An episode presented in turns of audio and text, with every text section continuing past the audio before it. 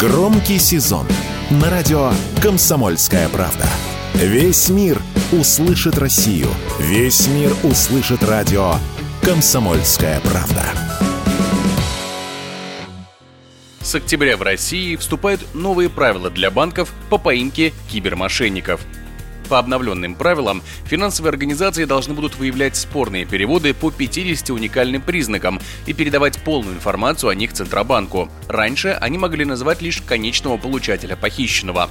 С 1 октября под подозрение могут попасть случаи, когда интернет-банкинг одновременно работает в разных географических точках. Сомнительными сочтут и оформление кредита сразу после снятия блокировки или неверного ввода данных пользователя.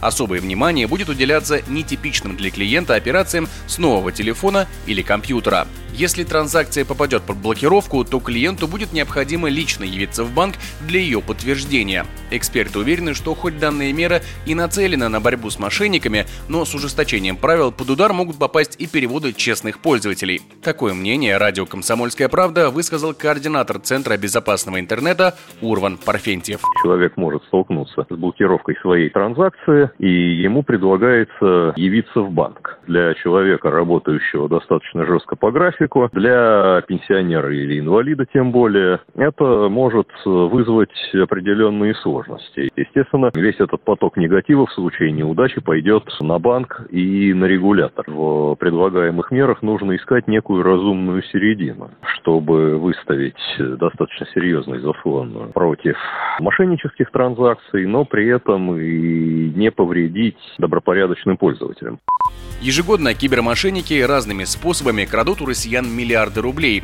Согласно отчетам Центробанка, в 2019 году сумма похищенных средств составила около 6,5 миллиардов, в 2020 уже около 10 миллиардов, а в 2021 году интернет-мошенники украли 13,5 миллиардов рублей. По мнению экспертов, перекладывание ответственности на мобильных операторов и банки не поможет делу. Для борьбы с киберпреступностью нужно задействовать все силы государства.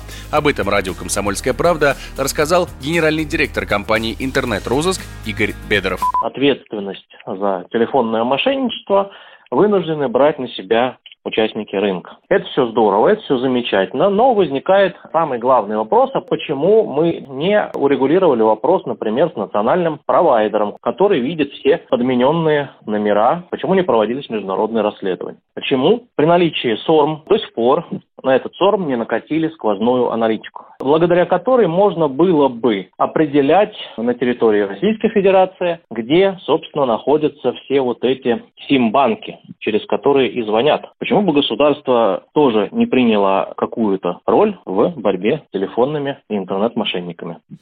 За первую половину этого года мошенники украли у россиян более 8 миллиардов рублей. Это на 30% больше, чем в прошлом году. Вернуть удалось немногим больше 4% от всей суммы. Егор Волгин, радио «Комсомольская правда».